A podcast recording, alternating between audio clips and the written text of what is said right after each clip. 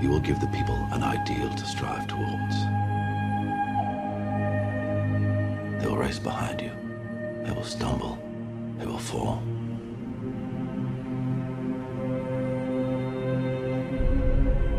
But in time, they will join you in the sun. In time, you will help them accomplish wonders.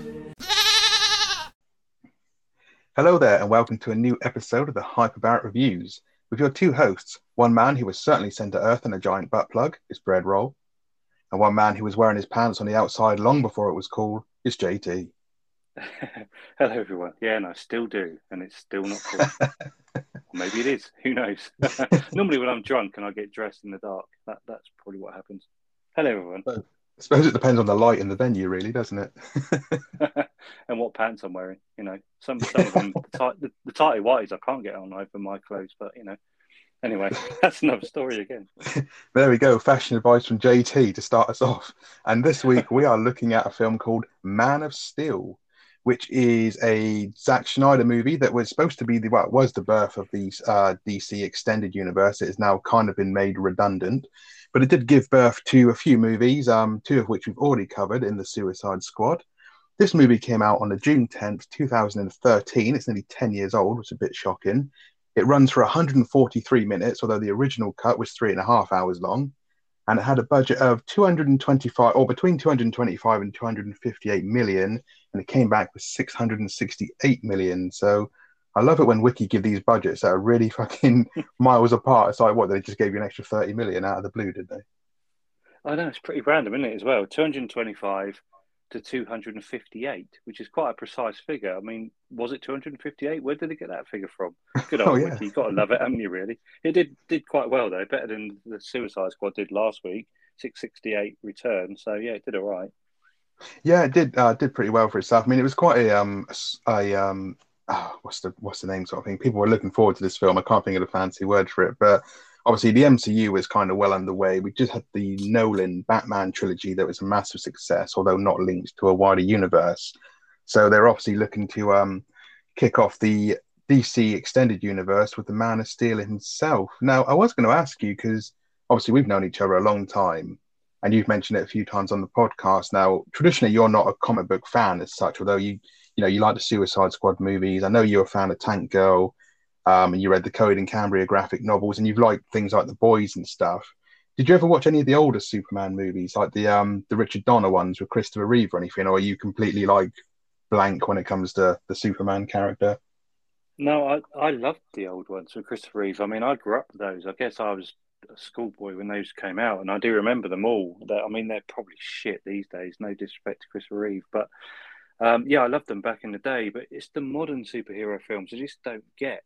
And I know, obviously, I suggested the two Suicide Squad films the last couple of weeks we've done. Um, probably stitch you up with those a bit, bread roll. But I don't really see them as um, superhero films. I see them more as just fun standalone films that happen to have Margot Robbie, in, which is also a bonus for me, um, rather than something as, as sort of a bigger universe thing. And flipping over to MCU, I've never really even been bothered with the MCU stuff. And every time I say that to people, they look at me like I've got three heads, like I'm some kind of fucking alien. Oh, You don't like Marvel, you don't like MCU. It just it just doesn't appeal to me, bread roll. But I think it's just the modern twist on superhero. It's just all very samey for me. Just it's just rinse and repeat as far as I'm concerned. No, that's that's a fair point. I mean, as you know, I, I'm quite fond of like comic books growing up and stuff. Although I always went more for the darker stuff. Like one of my favorite characters is um, Judge Dredd, uh, for example, and he's had like two movies in his time, and they're like fucking miles apart on what quality level they're at. But um, yeah, and I know what you mean about all being the same because I don't mind the MCU, but um, up to a point, it's a formula that just gets rinsed and repeated. And like you can, I can watch the movies up to a certain set, and then it's like fucking out. Every movie's now the same, and I did go off it, and I think this movie and the DCU, um, as it's called, it's quite. It's not controversial. That's the wrong word, but it's kind of it very much divides fans because they're so used to the formula that MCU brings, and DC, Warner Brothers, and Zack Snyder wanted to bring something completely different. Um, so I think that's why this movie is quite diverse. So I'm looking forward to hearing what you uh, you have to say about it. One thing straight off the bat is this movie's got a fucking awesome cast in it. I mean Henry Cavill, Yes. like he's um obviously we all love Henry Cavill. He's like probably like the most handsome bloke that ever existed, really, and he's fucking massive in this movie. Um, but you've got like people like Michael Shannon, good old Kevin Costner, Diane Lane, Laurence Fishburne. Like the cast is really impressive. Russell Crowe as well as uh, is in there. Yeah, I mean, when you suggested this, um, I didn't really pay much attention until today when I watched it and I flicked it up on IMDb and I looked at the cast and obviously I knew Henry Cavill was uh, Superman, but I was like, shit, yeah, this is a big cast. I didn't realize people like Russell Crowe, Laurence Fishburne were even in this film. So yeah, it was a bit of a shock. I mean, obviously these films always draw in the cast, but yeah, it's um, it's quite a big one. And uh, the whole way through this film, I was um, old Colonel Hardy Christopher Meloni. I kept looking at him thinking, who the fuck is he? And he was the main guy in Happy, wasn't he? That really fucking weird thing that was on Netflix a few years back. Fuck yeah, he was. When I remember you telling me to watch that, um, and it took me a little while to actually get my ass to Mars and watch it, but um, I did in the end. But yeah, you're right. I, I didn't twig actually. I watched this. I've seen this film several times, um, but I never actually twigged that's who it was. But good shout there. I had to fucking uh, look on IMDb to see who he was, but I kept thinking, I'm thinking, I recognise you. Even though he looks pretty different in Happy. He's obviously the same guy, so you can kind of put two and two together. But I just couldn't quite put my finger on who he was. And if anyone hasn't watched Happy, complete digression. Um, watch it. It's fucking weird. I don't even know if it's still on Netflix, but it's great fun. Yeah, yeah, it's a bit. It's one to enjoy with a few drinks. I'll tell you that much from what I remember of it. But um, yeah. one thing I will say, just before we start on the synopsis, is um, uh, fair play to Henry Cavill. As we know, he's obviously a bit of a he's a large chap, isn't he? But um, mm. he actually, the studio and everything were telling him to do steroids and stuff to get in shape for Superman, and he refused to do it. He wanted to make his physique as Superman-ish as possible, um, and really push his body to the limits. So fair play to him. And to be honest, he's fucking massive in this. I mean, he's bigger now, which is insane to say. Like when you see him playing The Witcher, and in the more up-to-date times that he's played Superman, it's like I didn't think he'd get any bigger, but fuck me, he's a bit of a specimen, isn't he? And he was insisting that um, Superman had a hairy chest, which we get to see at one point. Yeah, that spun me out actually. So I've never seen Superman with a hairy chest before. Um, yeah, he's big in this, and I was thinking. I mean, I'm not. I don't watch The Witcher and things like that, so I'm not completely familiar with Henry Cavill as as a character, you know, as an actor. And I was wondering if he is normally that big, but obviously he is, I guess. Yeah, he's massive. Apparently, when he was younger, he um he was really uh, self conscious about like his body and his physique. He was a bit of a chubster. Probably looked a bit like me, apart from much taller and much more handsome.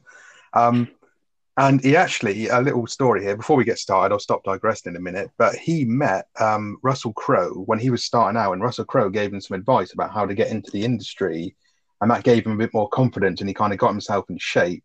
That's also why Russell Crowe um, is in this movie because Henry Cavill requested him because he saw him as kind of his his intro, like his father figure in the movie industry. So he wanted him as his father figure in this movie, which is his first big kind of like mainstream uh, sort of like headlining movie, really, the movie that kind of put him on the map. Oh, fair play. I mean, he's done all right for himself, Henry Cavill. And if that's off the back of Russell Crowe's advice, then good work, Russell Crowe, who's also done pretty well for himself. Yeah, right. Maybe I'll meet Russell Crowe one day. It will uh, change my life for me. But uh, let's have a look at the movie and see what it's all about. So um, this uh, synopsis, as usual, comes from Wiki, but I have fleshed it out a bit more because it is a bit haphazard, and the movie does jump around a little bit. So hopefully, the bits I've added will make it make a bit more sense. So the planet Krypton is destabilized from the mining of a planetary core. Just before the planet explodes, Krypton's Supreme Council Chief Advisor Jor-El infuses a genetics codex into his infant son Kal-El, the first natural-born Kryptonian child in centuries. Jor-El manages to send Kal-El into a, in a spacecraft towards Earth before being killed by General Zod during an uprising. Kal-El lands in Kansas, where he is adopted by Jonathan and Martha Kent and named Clark. Uh, Earth is populated by a seemingly intelligent population. So um, that is the uh, the kind of intro. It's quite a long intro, I think. This um, event on Krypton. What did you think of this bit? Yeah, it's, it is quite a long one. It's quite full on as well, isn't it? That start where obviously we see Superman being born. I've got a weird thing about births. I don't know why. I don't like seeing them. Um, although it's not obviously you don't see the the gruesome details at the you know the birth end. I don't know. I just don't really enjoy seeing people giving birth on screen. Um, but yeah, you got all the kind of weird shit going on where Superman's born, and I thought the environment on Krypton it reminded me very much of the Star Wars prequels. I don't know if you, I mean, obviously you've seen this film a few more times. The first time I've ever seen it, it just gave me that kind of Star Wars prequel, the shit prequel vibes. Not that this was shit in any way, It's just that kind of environment. I don't know if you have got that at all. Yeah, yeah, I know what you mean. It reminds me of planets like Felucia. Um, it's kind of like, like you say, the prequel Star Wars versus um, mixed with Jurassic Park because he loads of Mm. wildlife going on. And um, sorry, uh, yeah, Jor-El. Sorry, getting the names right. He flies around on like some big fucking I don't know what it's supposed to be. It's like a tiger cross with a dragonfly. Um, and then obviously got like Zod and all his crazy soldiers and stuff. I, I like Zod. I like uh, Michael Shannon. He's a great actor, and it's strange to see him playing someone who's so kind of imposing in this because he normally plays the more quirky characters. But their armor and everything is badass. It reminds me of like Prometheus, um, like what the Prometheans are wearing, are like almost an alien vibe to it. But yeah, it was a pretty um, quite a kind of loud and proud intro to the movie, really, because it's quite a somber movie. It's quite a serious movie. It doesn't carry loads of humorous tones to it, and uh, just kind of kicks things off pretty um dramatically, really. Yeah, it was almost like the end of a film, but at the start, if that makes sense. There's obviously a battle and everything kicks off, and it's quite full on and dramatic, and it's it's quite quite a mad intro to a film. And I, I did kind of like the cool sort of mix where you had the massive explosions going on and sort of dragony old Russell Crowe's flying around on, but the mixture of tech as well and the armor. It kind of was a strange mix, but it, it did kind of work. Cool. So then we cut to modern day where Clark is working on a fishing trawler that responds to a distress call from an oil rig. Clark saves the workers on the oil rig but is blown into the water by an explosion where he has a flashback of his childhood, being scared at school due to not being able to control his x ray vision and hearing abilities. Clark emerges from the ocean and continues his journey after stealing some clothes. He has another flashback of the day his school bus crashed into a river. Although he was able to save everyone, we see a conversation he has with his dad, Jonathan, who explains to Clark that he is not from this world and he needs to be careful when using his powers. Um, now, I've mentioned it before, and I know I've said it to you a few times. I'm not a big fan of flashbacks, uh, especially movies that Mm. rely on them. But I'm going to sound like a hypocrite here. I don't mind them in this film because it saves the movie having to have a really long intro of Clark growing up and becoming Superman. He's pretty much already on a journey, and we just see glimpses that kind of just give us these little nuggets of how what his dad said to him shaped him and little events in his life that happened. Um, what do you think of these uh, of the movie so far? The first one confused me because I didn't really know what was going on because you see him doing the oil rig thing and all that, and I thought that was cool. It was well filmed and it looked good, but I was like, "What the fuck's going on here?" And he's in the sea, and I, I got really fucking spun out by all that. And then obviously we see him as a kid, and I was like, well, I was sort of trying to work out, and I kind of put two and two together. I mean, maybe I was being a bit stupid and not concentrating too much. One thing I've got in my notes here, just going back, when um they're on the planet and they have that fight on Krypton and Zod and all that, they get captured and they get put into those pods that kind of morph around them and they take off into the air. They all look like giant fucking dildos. Did you not notice that? The Phantom Zone dildos. That's what it should be called. I'm just looking at my notes and I thought I need to mention that because this did make me laugh earlier. I looked up and I was like, they're all being fucking morphed into these big fucking phallic shaped things. Well, maybe they had a good time in the Phantom Zone while they're in there. You never know. But um, one thing I did notice, I forgot to mention it. Um, but yeah, the fucking craft that Jor-El sends Clark in, this looks like a fucking butt plug when he fires it into space. That's so. So you spotted the dildo, spotted the uh, the anal intruder. So, so you're on the Oh same somewhere. Maybe Giger has something to do with this film in, in you know, somewhere with its whole sexual connotations. And later on in the film, jumping ahead a little bit, talking about the crafts and what they look like, I thought one of the, the ships that um, Zod and his crew come down on looked like one of the bugs from Starship Troopers. Oh, I thought exactly. I've always thought that. Yeah, exactly the same thing. I think it's in my notes a bit further on, but I'm glad you picked up on that. Um, one thing I did like about this film, because when I saw it in the cinema when it first came out, I didn't really look too much further into the cast of who was in there, but I was quite happy seeing Kevin Costner. I liked him growing up, um, films like Robin Hood and such. Um, and I think he plays Jonathan Kent really well. He's got like a really good balance of like that kind of good fatherly figure, and obviously some pretty emotional bits a bit later into the film. But I do like a bit of Kevin Costner. Yeah, he's a good actor, isn't he? I don't know why, but in this film, somehow he reminded me of Nicolas Cage. I think it was his accent. I don't know. I just he had some uh, a few Cage moments. I thought in some of the scenes he was in. Oh man, imagine what the film had been like if they. Well, Nicolas Cage was going to be Superman once, wasn't he, in a Tim Burton movie, which never happened. But yeah. Oh, that would have been great. so um, we now see Clark working in a diner where he overhears some soldiers discussing a strange object they found in the ice. After dealing with an arrogant customer, Clark heads to the dig site located in the Canadian Arctic, where Daily Planet reporter Lois Lane has been assigned to investigate the discovery. Clark enters the ship disguised as a worker and learns from his artificial intelligence, uh, modeled after his father, Jor-El, that Clark was sent to Earth to guide its people. While following Clark, Lois inadvertently triggers the ship's security system, and he uses his powers to rescue Lois from its defenses. Clark leaves in the ship while Lois heads back to the mainland and writes a report on her discovery of the ship and the alien man, um, which her editor, Perry White, sus- um, suspends her and refuses to publish it as it will cause panic. Lois then leaks the story to an internet conspiracy theorist. Now, again, um, there's obviously three kind of like sections of the movie, but one thing every time I watch this movie and Clark's working in that bar, a little fucking trucker twat who like squares up to him, I'm just like, I just want him to put him through the fucking floor. And I know that's the whole Hmm. point of him obviously restraining himself and what his dad's teaching him, but I'm kind of thinking, man, just go fucking Homelander on this little bell end and fucking break him in half or something. Yeah, I thought that as well, and I, I thought he was going to. Then I realised, obviously, it's going to go against everything he's been told, and he would properly leather this guy, and you know, he wouldn't survive. But one thing I've always noticed as well in these films, there's always a bar scene, and there's always fucking aggro. Now, I've never been to America, but I've been to plenty of pubs, and I've seen a little bit of aggro here and there. But it would appear that every time you go for a drink in a bar in America, you're going to get beaten up. Just the way it happens, isn't it? In all these films and TV Yeah. programs as well. That's true. And this guy's a trucker as well. And he's like already fucking necking the beers, isn't he? And not being funny. I mean, I know obviously he doesn't know that obviously Clark is obviously Superman or Kal-El, whatever you want to call him. But fucking Henry Cavill's like twice the size of this bloke. He could have just fucking beaten the shit out of him, even if he wasn't Superman. But it's just like this guy is such a little shit. And I'm just like, oh mate, just fucking like you say, put him through the table. But he doesn't, but he does a number on his truck, which no one manages to hear. I know he's Superman, but he like shoves like he rips this fucking truck apart and shoves like telephone posts for it, and no one manages to fucking hear the commotion outside of him doing it. Yeah, it's quite impressive that. And um, going back to the, the guys in the bar having a go at him, as he's leaving, even after he's sort of calmed down, he's like, "Well, I'm not going to fucking do this." One of them chucks a fucking beer can at his head.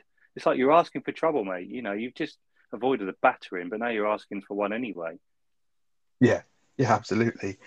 And one thing about this film, and like it does kind of skip around a little bit. I mean, it, sort of like follows a story and is a little bit convenient. Like he just happens to be in a bar, and the soldiers are like, "Oh yeah, we just found a, a spaceship or something." It's like not exactly keeping it confidential, are you? Just fucking sat there discussing it over a burger and fries or something. But it does obviously lead the story forward. Um, when he actually gets to the Antarctic and you sort of see him kind of in the background with Lois, and he goes to the ship.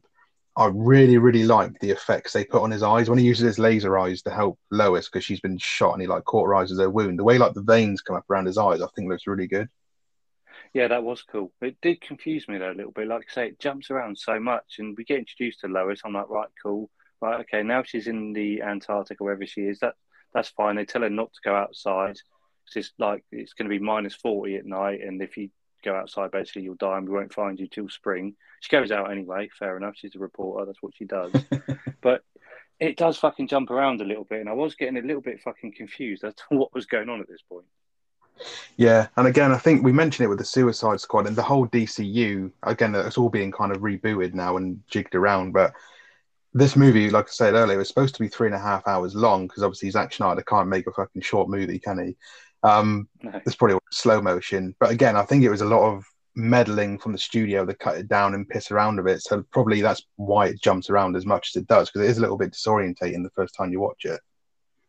Yeah, totally get that. And it uh, kind of looking back on it now after watching it, it does make a lot more sense. But as you're watching it, you're just like, what the fuck? Who's this? Why is they? Why is she there? Why is this happening? But it does all sort of come together, I guess, in the end. It's just a bit confusing at the time. Yeah, yeah, definitely. And I do like the bit where um, it's a bit weird that like there just happens to be a ghost of Jor-El on this ship that's been obviously like thousands of years old, but his ghost happens to be on there, or he's like AI or whatever it is. I do like the way here it kind of takes a moment to stop and he explains like he introduces Kal to his people, tells him that they used to be explorers, and he finds out that obviously Zod is not to be obviously trusted or anything. And at this point, they don't know Zod's escaped, but they kind of just get a little bit of like everything he's going to need for the rest of the movie, really. Yeah, I mean that that's quite handy in in this film because it tells quite a lot of the story. They just keep going back to speak to him, and he keeps giving sort of big plots away. So he is quite useful, although it's pretty fucking random the way he just keeps appearing. Yeah. So, um, aboard the ship, Kal-El is given a Kryptonian uniform with the symbol of the House of El and begins testing his flying abilities. Meanwhile, Lois tracks down Clark in Smallville by following the local stories of his mysterious heroics over the years, with the intent of exposing him. However, Lois drops the story upon hearing of Jonathan Kent's sacrifice, keeping Clark's identity safe, which fuels Perry's suspicion. We cut to a military Perry base which has detected a UFO, when I can speak, entering Earth's atmosphere soon after all the Earth's devices receive a signal from General Zod requesting Kal-El to surrender himself or for the humans to turn him in within 24 hours or they will suffer the consequences. Lois Lane is arrested by the FBI for suspected treason. Meanwhile, Clark visits a priest and explains he is the one Zod is looking for. He knows Zod can't be trusted, but he isn't sure whether the people of Earth can be trusted either. The priest informs Clark that sometimes you have to take a leap of faith. Clark has another flashback of when he was being beaten up and his father's words saying, when he grows up, he has to decide the type of person he's going to be because, good or bad, that person is going to change the world another sort of like chunk there that sort of like rounds itself out of a flashback. We actually get quite a lot, and I really do like that scene where he's learning to fly. The music in this movie is fucking awesome. I love it. Um, but that scene where he's like learning and he's sort of like at one minute he jumps really high and then he just crashes through a fucking mountain and destroys it. It's like surely a fucking scientist would have detected that. Yeah, I I sort of thought that as well. I mean, this, some of the CGI looks a bit ropey when he's learning to fly, but yeah, he completely fucking smashes into this mountain destroys it. But luckily, he's Superman and just sort of bounces back and carries on. Yeah, it's good. I mean, some of the um the destruction in this movie a bit later on is fucking mental. Um, but they mm. do give a good emphasis with this. Like, it's like they if they wanted to show how powerful Superman is, they do it. But fucking hell, sometimes it's like fucking hell, it's a bit over the top, isn't it? Um, one thing I really liked is when Lois manages to track him down. She does it quite easily, but they kind of reference it. It's like this is a modern take of a character that was invented like 70 or 80 years ago. And it's like she even says, you know, people talk, there's social media, there's obviously camera phones all over the place. It wouldn't be hard for someone to track him down if they wanted to. And I think that's an issue with how they modernize some of these superhero characters because back in the day we didn't have all that stuff. But nowadays, if something happens, everyone's waving their fucking phones around. So these secret identities and things just don't work the way they used to for these characters. Yeah, that's completely true. And it's a really good point. I mean, you can't do anything these days without getting found out on social media. I mean, people are getting found out for things they did 10, 15 years ago now um, because of social media and things like that. So, yeah, it's quite scary. Um, one thing that's a bit weird, I thought, is old Zod does his message. And I thought that was quite cool when it comes up on the TV and everything. And I can't remember what it actually says now. I've got it in my notes, but I can't find it. So we've jumped around a few few paragraphs. But they all seem just to believe that Zod's the good guy and Superman's the bad guy, and they need to, you know, sort him out and give him back to Zod. But they don't know this fucking Zod guy from Adam anyway. He could be anyone. But they're like, yeah, he must be telling the truth. He's hijacked our TVs and stuff, so he must be cool. Yeah, yeah, I know what you mean. And again, I think this is again where people don't like the movie, but it's one of the elements I like. It's it's portraying a story of what would humanity be like if a man like Superman was real it's not like oh it's superman he flies around with his pants on inside out and rescues cats from trees. It's like how would humanity react in the face of finding out someone like this exists among us? But like you say like zod turns up and that bit where he's like you are not alone and all the messages come That's up it. is really fucking yeah. creepy. Um it's like, almost like an independence day moment. But um yeah you're right. They all just seem to be like oh yeah the superman whoever he is or kal-el must be fucking evil. It's like hang on this guy's just turned up in a big fucking death metal spaceship and you think he's a good guy? Hang on a minute yeah, it's just thought that was a bit strange. You know, they've been tracking this thing. There's a UFO and it's all over the news, even though they tried to keep it secret. Obviously, it's never going to be kept secret. And the next thing, they're just believing everything he says. I'm like, you don't know who this fucking guy is. One bit about Zod's message, um, and I have clocked it a few times, but I was reminded because I spotted it earlier when I was just doing a bit of research. Um, it shows like he's transmitting to literally every device around the globe. So you see people in like, well, it's like India, Mexico, like all around the place, but it's nighttime in every shot. So everyone on Earth at that point right. in time happens to be at night, which um, I have noticed a couple of times, but it's not something that's obvious. But when you think about it, it's like, yeah, that doesn't make sense. I d- I didn't pick up on that. Yeah, good spot, bread roll. I did like the bit where old Lois is about to name him Superman because she says about the S and she says, call you Super. And as he's about to say Superman, the, the army interrupt, don't they? They come along and do their thing. But she was about to sort of name him Superman. But then later on, they just start calling him Superman anyway. Yeah, they do. He doesn't actually get his namesake until, like, let's say, like just before the final act of the movie. But yeah, that is a nice little tease. They do reference the fact, then they refer to him as the alien a lot in this again, which I think is Mm. good. It's kind of like when they refer to Batman as the Batman. It's like not that kind of like um one on one, like you're not friends with or anything. He's just like a character that you're not really uns- you're pretty unsure of at that point in time. Yeah, yeah, totally. So Kal-El reveals himself to the military and requests that um, they let him speak to Lois. The military declare that they have orders to turn Kal over to Zod. Kal does not resist, but Zod requests Lois be taken too. Kal secretly passes co- his codex to Lois. Following Clark and Lois's surrender, Kal begins to lose his powers due to the atmosphere composition on the ship. During a dream sequence, he glimpses Zod's plans to destroy Earth and use the codex to rebuild Krypton anew. Zod's science officer, Jax Ur, extracts Clark's genes to create Kryptonian colonists who will build a society based on Zod's ideal of genetic purity. Using the Jor-El AI to take over the ship, Lois manages to alter the ship's atmosphere to match Earth's, allowing Kal to regain his powers and break free. Clark and Lois flee. Um, Lois heads off to warn the military of Zod's plan while Kal rushes to his farm where Zod is interrogating his mother, leading to a destructive conflict between Kal and Zod's forces in Smallville. Um, this bit on the ship I really liked, but the dream sequence, no matter how many times I've seen this film, it's really weird to me. It looks fucking awesome. There's a bit where he's like sinking into all these skulls and it just looks like something out of Terminator. But I'm like, how is Zod talking to him? Is he passed out? Is Zod in his head? It's really, really um, jarring the way it's good because it gives you a lot of like the backstory and it reveals Zod's plans, but it's always been a little bit jarring for me on this bit. I don't know about you. Yeah, it's a bit strange, isn't it? Again, I've seen this for the first time earlier because it makes out there on Earth at that sort of the, the farm and everything. Then he sinks into the skulls, and yeah, I was a bit confused as to exactly what was going on there. Obviously, Zod's given his big plan, that's his speech, but yeah, the whole setting and the way it was done was a, a bit confusing, to be honest. Yeah, I mean, one of the main takeaways is obviously at this point, Kal finds out that Zod killed his dad, which has obviously pissed him right off. Um, but then we get to that bit, um, and it's this is fucking awesome, but it's ridiculous at the same time. This fight in Smallville, and it's obviously mild to what's going to come a little bit later on, but it really emphasizes how powerful Kryptonians are. And the fight is like, it's so cool to watch, but you're like, fuck now, this town has just been completely demolished by these guys fighting. Yeah, I got exactly the same thing. Obviously, Superman's supposed to be the savior and everything, although people don't realize that at the time. But inadvertently, having this fight, he's managed to destroy pretty much the half the fucking city. And I don't know, I'm sure some people must have been killed in the process because it's absolutely fucking full on, isn't it? Places just just getting flattened. He's just taking out buildings left, right, and centre. Yeah, because he ends up obviously he's fighting Zod, and then he punches his obviously because they're not used to the atmosphere in Earth, so they don't understand when all their senses and they get like the um the radiation from the sun, and they start getting the same powers as him. It's too much for them to take in, so he kind of exploits that. That's how he defeats them. But he ends up fighting a fucking massive guy called Nam-Ek, and then um, Faora-Ul, who I think is a really cool character.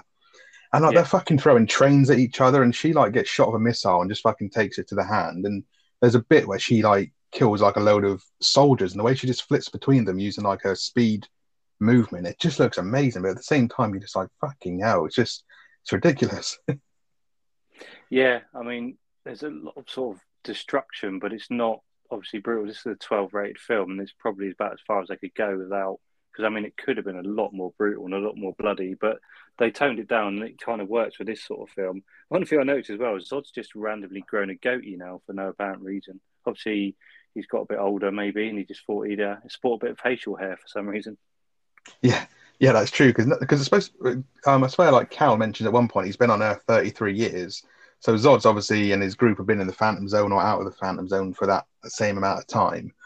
And like I say, the only thing they've done to age him is just give him a little bit of a goatee, but all the others still look pretty much exactly the same as they did at the start of the film. Yeah, I mean, he's got a scar on his head as well, and he's Zod, where old uh, Russell Crowe battered him in the opening scene, which amazed me actually. So he gets smashed about, and Russell Crowe's punched him in the face quite a bit, but he turned. He, he only has a, a scar at top of his head where he crashed into a wall at one point. So Russell Crowe beat him in the face, didn't do anything to him. So he's kind of got this scar down the side of his head from that. But other than that, apart from the goatee, he looks pretty much the same. Well, yeah, considering like when they're having that fight at the start, they're both wearing these big fucking gnarly armored suits and everything, and obviously on their planet they're just normal people. It's Earth's sun that gives them their superpowers and makes them like Superman. So they wouldn't have even been throwing any punches of extra grunt. They would have just been like two regular blokes fighting. But yeah, he just manages to get one cut on his head. there we go. Yeah, one thing as well. Um, I like here is like the way the dynamic changes. Like they're all like firing, like the military, like just shoot all the Kryptonians or all the aliens as they're calling them at this point, including Superman. And even though he's getting like fucking hammered with like machine guns and shit, he's still like catching them as they're falling out of their helicopters and shit. And then they kind of slowly reveal like, oh, right, this guy's actually on our side, and we could do probably him on our side considering how badass the others are. So it's nice the way that kind of the perception of him as a character changes during this scene. Yeah, because it's the colonel, isn't it, who turns around and says, "Actually, he's not our enemy." He kind of realizes, "Really, this guy is actually the good guy, and Zod's the prick." Yeah, which you would have thought might have been obvious. I mean, I wear a lot of black, but like you've got these evil-looking bastards in black suits, and you've got a guy in a kind of shiny blue suit trying to protect innocents, and they still haven't quite figured it out. But there you go, that's the military for you. yeah, I was going to say, if someone put up the two characters to me and said which one's the bad guy, I wouldn't have gone for Superman. But there we go. Yeah. So now um, Zod deploys his most powerful terraforming device, the World Engine, which severely damages Metropolis, that's putting it lightly, and puts humanity's existence at risk. Given the code name Superman, Clark heads to the Indian Ocean to destroy the terraforming, terraforming platform. Despite being weakened by his energy, he succeeds. Meanwhile, the military launches a, a suicide attack to create a singularity which will send Zod's troops back to the Phantom Zone. Kal returns to Metropolis and confronts Zod, who pleads with him not to destroy the ship as it will destroy Krypton. Kal briefly considers this, but states that Krypton had its chance before destroying the ship. He flees the crashing vessel and saves Lois from the singularity. With the ship destroyed, Krypton's only hope for revival is gone. Zod vows to destroy Earth and its inhabitants um, out of revenge. The two Kryptonians engage in a lengthy battle across Metropolis, which concludes with Clark is forced to kill Zod as he attacks a family at the train station. So this kind of brings everything around here. Like they've accepted Superman, they've given him his name um, out of the blue, and then obviously I really like this fight scene, but fuck me, is it mental? Like, it's probably the most long-winded, destructive fucking superhero battle I think I've ever seen. It's just insane. Yeah, it's mad, isn't it? Um, when that sort of thing was it? What I can't he calls it now. When he releases world the world, yeah, he releases that and it lands. Obviously, you get one in the ocean, then one over Metropolis. When it's over Metropolis, it reminded me of War of the Worlds, the way the ships just hover over the city in War of the Worlds. I Don't know if you got that vibe. Yeah, definitely. And I really like the sound effect it has. It's a really weird kind of like pulsing sound. Um, and I like the design of it, the way it's like sending a shockwave through the entire Earth's core and kind of terraforming. It's pretty cool setup. But yeah, definitely some War of the World stuff going on there. And although it's a long sequence, a long battle scene, you do get to see it from a lot of perspectives. Like you see Perry White and the reporters and stuff, obviously on the ground, and they're obviously trying to survive what's going on. You got the army doing their thing, trying to fend off the Kryptonians, and Superman he gets obviously pretty battered, destroying the world engine before he comes back to Metropolis. But you do see the battle from various perspectives. So from that point of view, it is good to kind of see not just the action, but you're kind of seeing what this devastation is causing the regular people down below. Yeah, and I mean it's very action heavy. This whole sequence, very CGI driven. But yeah, I, I kind of like that as well. Um, one thing I thought was quite weird. Old Lois Lane's now in the playing with the army guys or whatever the, the, the army themselves. She's just suddenly actually now in a fucking army uniform. When did she get changed into that? Yeah, yeah. When did she get changed? And not being funny, just because obviously she's got a wide on for Superman, why the fuck would they take her on the mission anyway? It's like you're a reporter for Christ's sake. I know again it's that whole love interest and he's got to save her from falling because you know every time Superman's around, Lois Lane's got to fall off something high. It's not Superman yeah. without it. But um, again, it's like why would they actually take her? She's not really going to do a lot. She's not military trained. She's not programmed to do this like plan that they're doing. So again, it is a bit yeah. of an odd why he's even in the plane in the first place. and they found her a uniform from somewhere just to make her look the part. Thought that was a yeah. bit strange. But yeah, um, again, going back to that thing I said earlier with the whole of Metropolis getting destroyed or Smallville at that point, but now Metropolis, it's um the fucking city's getting absolutely battered by like fucking everything in it. Buildings are crashing down, and I did like that scene where Laurence Fishburne and a couple of his guys are running as that building's falling. That was quite tense. Obviously, you knew they weren't going to die, but it was well done. Yeah. One thing, obviously, uh, spoiler alert, we're doing Batman vs Superman next week. When I saw this in the cinema and the first few times I watched it, I was like, man, this is, you know, just showing how destructive this Superman is. You know, this is a bit insane. But this part has a massive, massive, and this is what I like. This is where DC, this movie, compared to MCU, is so much better because fucking MCU, like whenever a superhero is fired, they always manage to destroy loads of shit anyway. There never seems to be any consequences in it. Whereas this event will have a huge impact on how what the story is for the next movie. And once you see Batman vs Superman, that's what I really liked how they actually carried consequences over. But I won't say too much. But you'll when you watch the next movie, you'll see what I mean. But obviously, the city gets fucking half destroyed by the world engine, and everyone's thinking, "Oh yeah, we're all good now."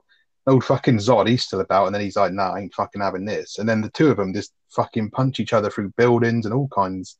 And he obviously learns his powers, and it's just, just when you think it's fucking calmed down, it just gets worse again. Yeah, I'm quite glad you said that about the consequences because I thought at the end of this film, the whole fuck well, not the whole city, but you sort of see a wider pan, and certainly the the core of the city's flattened. And I'm thinking, fuck me, there must be some kind of fallout from this. Yeah, right, Superman's saved the world inadvertently, but you know, what else has happened? How many people have died in the you know in the aftermath of this happening? Yeah, yeah, it's pretty insane. One thing I did like, I don't know if you noticed, uh, um, because quite a lot's going on, but there's a few Easter eggs during this fight, and we see things like LexCorp trucks and Wayne Enterprises satellites and things. So that sort of Easter egg of the wider universe of like Bruce Wayne and Lex Luthor and stuff dotted around. I don't know if you picked up on any of that.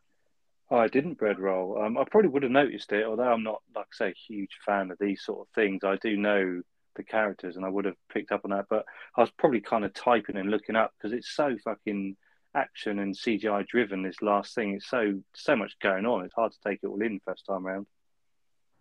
One thing I will say about this scene, I know we joke about Zack Snyder and his fucking slow motion. Although there is slow mo in this, not a lot of this fight scene is slow motion. It's pretty. I like the way it's shot in real time almost because emphasizing their strength. Like Superman punches Zod and he fucking flies about a mile across the city through about 10 buildings and he comes back and punches Superman the other way. And I think doing it in real time really uh, kind of accentuates how strong they are. Yeah, no, totally agree with that. I mean, there isn't really any slow mo that I remember. I mean, almost it's fucking sped up rather than slowed down. It is, like say, one punch and one of them goes half a mile across the city, taking out about 10 buildings in the process. So after all that, um, Clark adopts the moniker Superman and persuades the government to let him act independently under the condition he does not turn him, turn against humanity.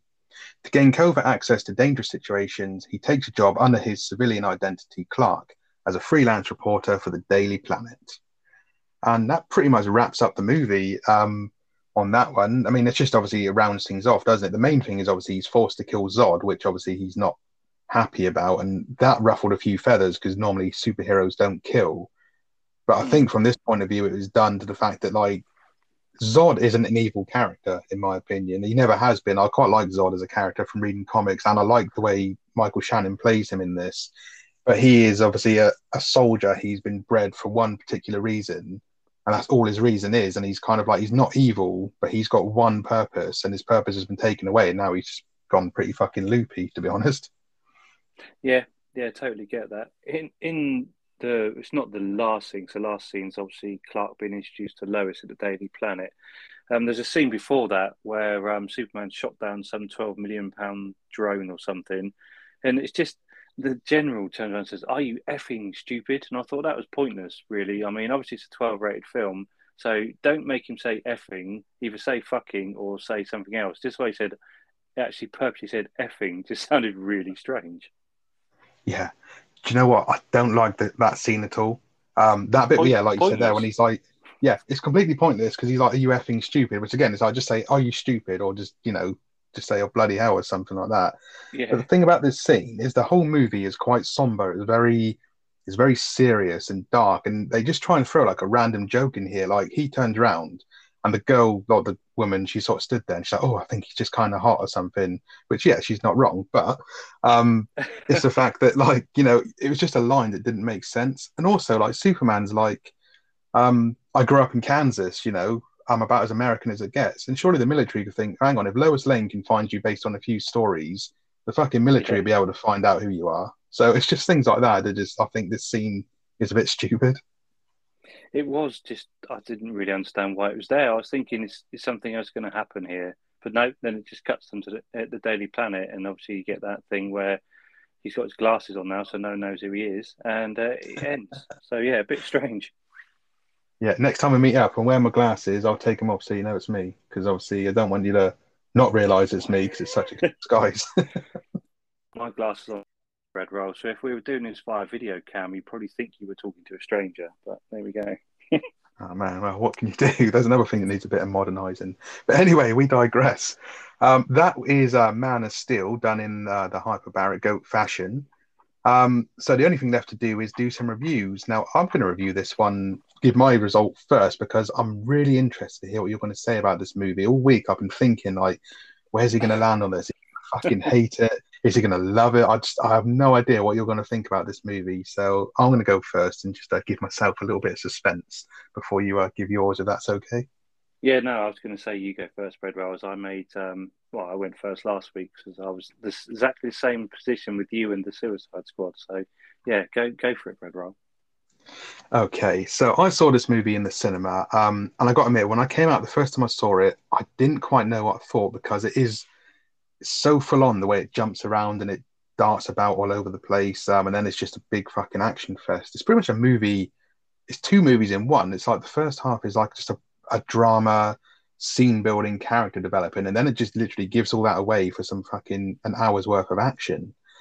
On subsequent watches, I've really grown to love this movie. Like I really, really like Henry Cavill as Superman. He's always been an awkward character for me because I've always thought of all the superheroes, he's always overpowered. He's probably quite hard to get right, even though I grew up with Christopher Reeve and it's classic and it's fun. But as JT said, they're probably a bit shit if you watched them now. I really like the emphasis that they did to do something different with a superhero movie. They made it serious. They wanted to focus on emotion. They wanted to focus on what a situation would be like if in real life someone like Superman existed. And yeah, it jumps all over the place. And we know that DC has had loads of issues of interference from the studio over the years, which is why they're in a shit state at the moment, movie wise. But even with all that, I still think they did a fucking good job. And I love this movie. I think Henry Cavill is great as Superman. The rest of the cast is good. The action is ridiculous, but it really, really drives home how powerful Superman is, which from the story we're going to get next week is a huge, obviously, consequence um, thematically, really. So, yeah, I'm going to give this movie, I'm not going to give it a five because it's not up there of Alien or anything, but it's one of the best superhero movies, in my opinion. And I'm going to give it a good, strong four for this. I really, really like this movie. And over the every time I watch it, I like it even more and I find more and more to enjoy about it. So, yeah, good marks. Uh, four from me. Mm, good stuff. Well, right. so you've been waiting for this, have you? uh, well, I have been, but I, I think I'm going to regret that statement now. fucking no others, it's probably going to be like a fucking I don't know, no go. okay, right. Okay, so here we go. Now this this probably isn't a bad film. Don't get me wrong. It's just it's not my thing. Um, this is probably going to upset you because I never really watched much of Henry Cavill in it before, and he's good as Superman, but he reminded me as Superman, and I've seen pictures of his other characters, and he doesn't look anything like that. He reminded me of Andy Murray, the fucking tennis player, for some reason. I couldn't see past that. I don't know why. I just every time I looked at him, I thought Andy Murray. Andy Murray. I don't know why I got that from this film. He ain't a miserable prick like Andy Murray. well, I don't know what it was, but yeah, um, some of the action sequences were cool. Don't get me wrong. You know, stuff we'd seen before. Some of the CGI was a bit PlayStationish. Some of it was really good. The film is nearly ten years old now, so we kind of expect that. Um, I didn't like Zod, and you've said all the way through this how you liked him. Um, I'm not familiar with any of the other characters this guy's played. The actor, I'm not really familiar with Michael Shannon. I did, not like Zod. I thought he was a dick, and not because you're supposed to think he was a dick. I just didn't think he was a good bad guy. Um, I thought Amy Adams was actually quite cute. She surprised me um, as, as Lois Lane, although she was a bit weird when she went up in the plane for no apparent reason. She did her job. Um, and the whole jumping around with flashbacks, as I've said, was a bit confusing, a bit disjointed. Maybe if I watched it again, I'd get my head around it a bit more. Obviously, it's fucking long, and you know how much I hate long films. So the fact this is two and a half hours long and it's a superhero film, I thought he stitched me right up with this one. Um, it's not terrible, but just because it's not my thing, I can only really give it two udders, and I wouldn't rush to see it again. I'm afraid, bread roll. It's not the worst one I've ever seen. It's just it's just not my bag. So two udders for me, bread roll. Ah, fair enough. It's, I, was, I was hoping it was, you know, not going to be a one. no, um, no. But no, I definitely get what um, you're saying there because I know you're not a fan of these sort of movies. And when I rec- rec- uh, bleh, suggested we do it, and you were like, "Yeah, yeah, let's do it," I was like, "Oh, fucking hell, you know, right on." At least he's going to give it a try. Um, yeah, I get what you're saying there, and it is a very jarring movie. And I think the reason a lot of people don't like this film is because of the way it's it, just the way it is. Basically, they're so they're so used to that kind of like shorter instant kind of formula movie of the MCU that this movie is trying to do something so different, and people either just don't get their head around it or it's just not their bag, as you just said. So I definitely understand why some people don't like it, and I definitely understand why you don't like it because you're not a superhero fan as such. But um, yeah, two others, you know, fair play coming from yourself. I thought it was going to be like one or none, so better than I thought it was going to be. I couldn't give it none or one because I can see what they're trying to do, and some parts of it are really good. And you know, it's just as I say, it's not my bag. Um, and my dad said something really random when I said we are doing this film. He said he's never seen a good Superman film, and I said, "What about the old uh, Christopher Reeve ones?" But again, he's he said, I mean, he's obviously in his seventies and he's grown up the comics, and he just says that no one has played Superman the way that the comics have portrayed him, and that's coming from someone who's been there since the start, really, which I thought was a bit strange. But there we go, that's his view. No, that's fair enough. And again, I think it's one of those things. I've always been on the fence with this character growing up. Like I say, watch the old Donner movies. I, I like obviously Henry Cavill, but, but yeah, the comic books I've read, a few of the stories and stuff. Um, yeah, I think he's just a really hard character to get right because when a character is that power, powerful, mm. he's kind of like hard to really kind of like, well, what are you going to put in front of him to slow him down? I mean, granted, yeah, he's got other Kryptonians to fight, but day to day, he's a hard character to portray because it's like, what are you going to fucking do to stop him? he's like a god almost. Yeah, yeah, totally that. And I think that's where, I mean, the boys obviously not Superman, but the way they portray superheroes being complete dicks with their powers. That's probably why I like that so much because it is the complete anti-superhero, isn't it? It is, yeah, and it's like everything probably Superman Homelander that is would have become. Obviously, if it wasn't for him having a decent dad like Jonathan Kent who taught him obviously the right way, they would just be dicks, wouldn't they? But uh, we're digressing into uh, the boys. Um, that is Man of Steel, and next week we are doing the follow up uh, Batman vs Superman, which again, we'll see what you think of this one, uh, JT. But if you've enjoyed the episode, then please let us know at the Hyperbaric Ghost on Twitter. Um, you can also keep up to date with our other podcast, our Only Fools and Horses podcast. And if you want to recommend a movie for us to review, um, please do. And also, if there's any movies we do review that you really like and you want to come and be a guest on the show, let us know and we'll try and arrange it for you to join us during a, a recording session. Yeah, that'd be brilliant. You could actually make it a bit more professional, maybe, or even less professional. Who knows? But it's all good fun. I mean, we just do this for a laugh, really. So, yeah, please hit us up on Twitter if you want to come on and chat shit with us, as I said on the post I put out the other day, because we're definitely up for having people on. It's all good fun, and um, yeah, it'd be good. Lovely stuff. So, thanks for joining us as always. And for this week, this is Bread Rolls signing off. And for me, JT, I've just got one last thing to say. Out there, amongst the stars, he will be free.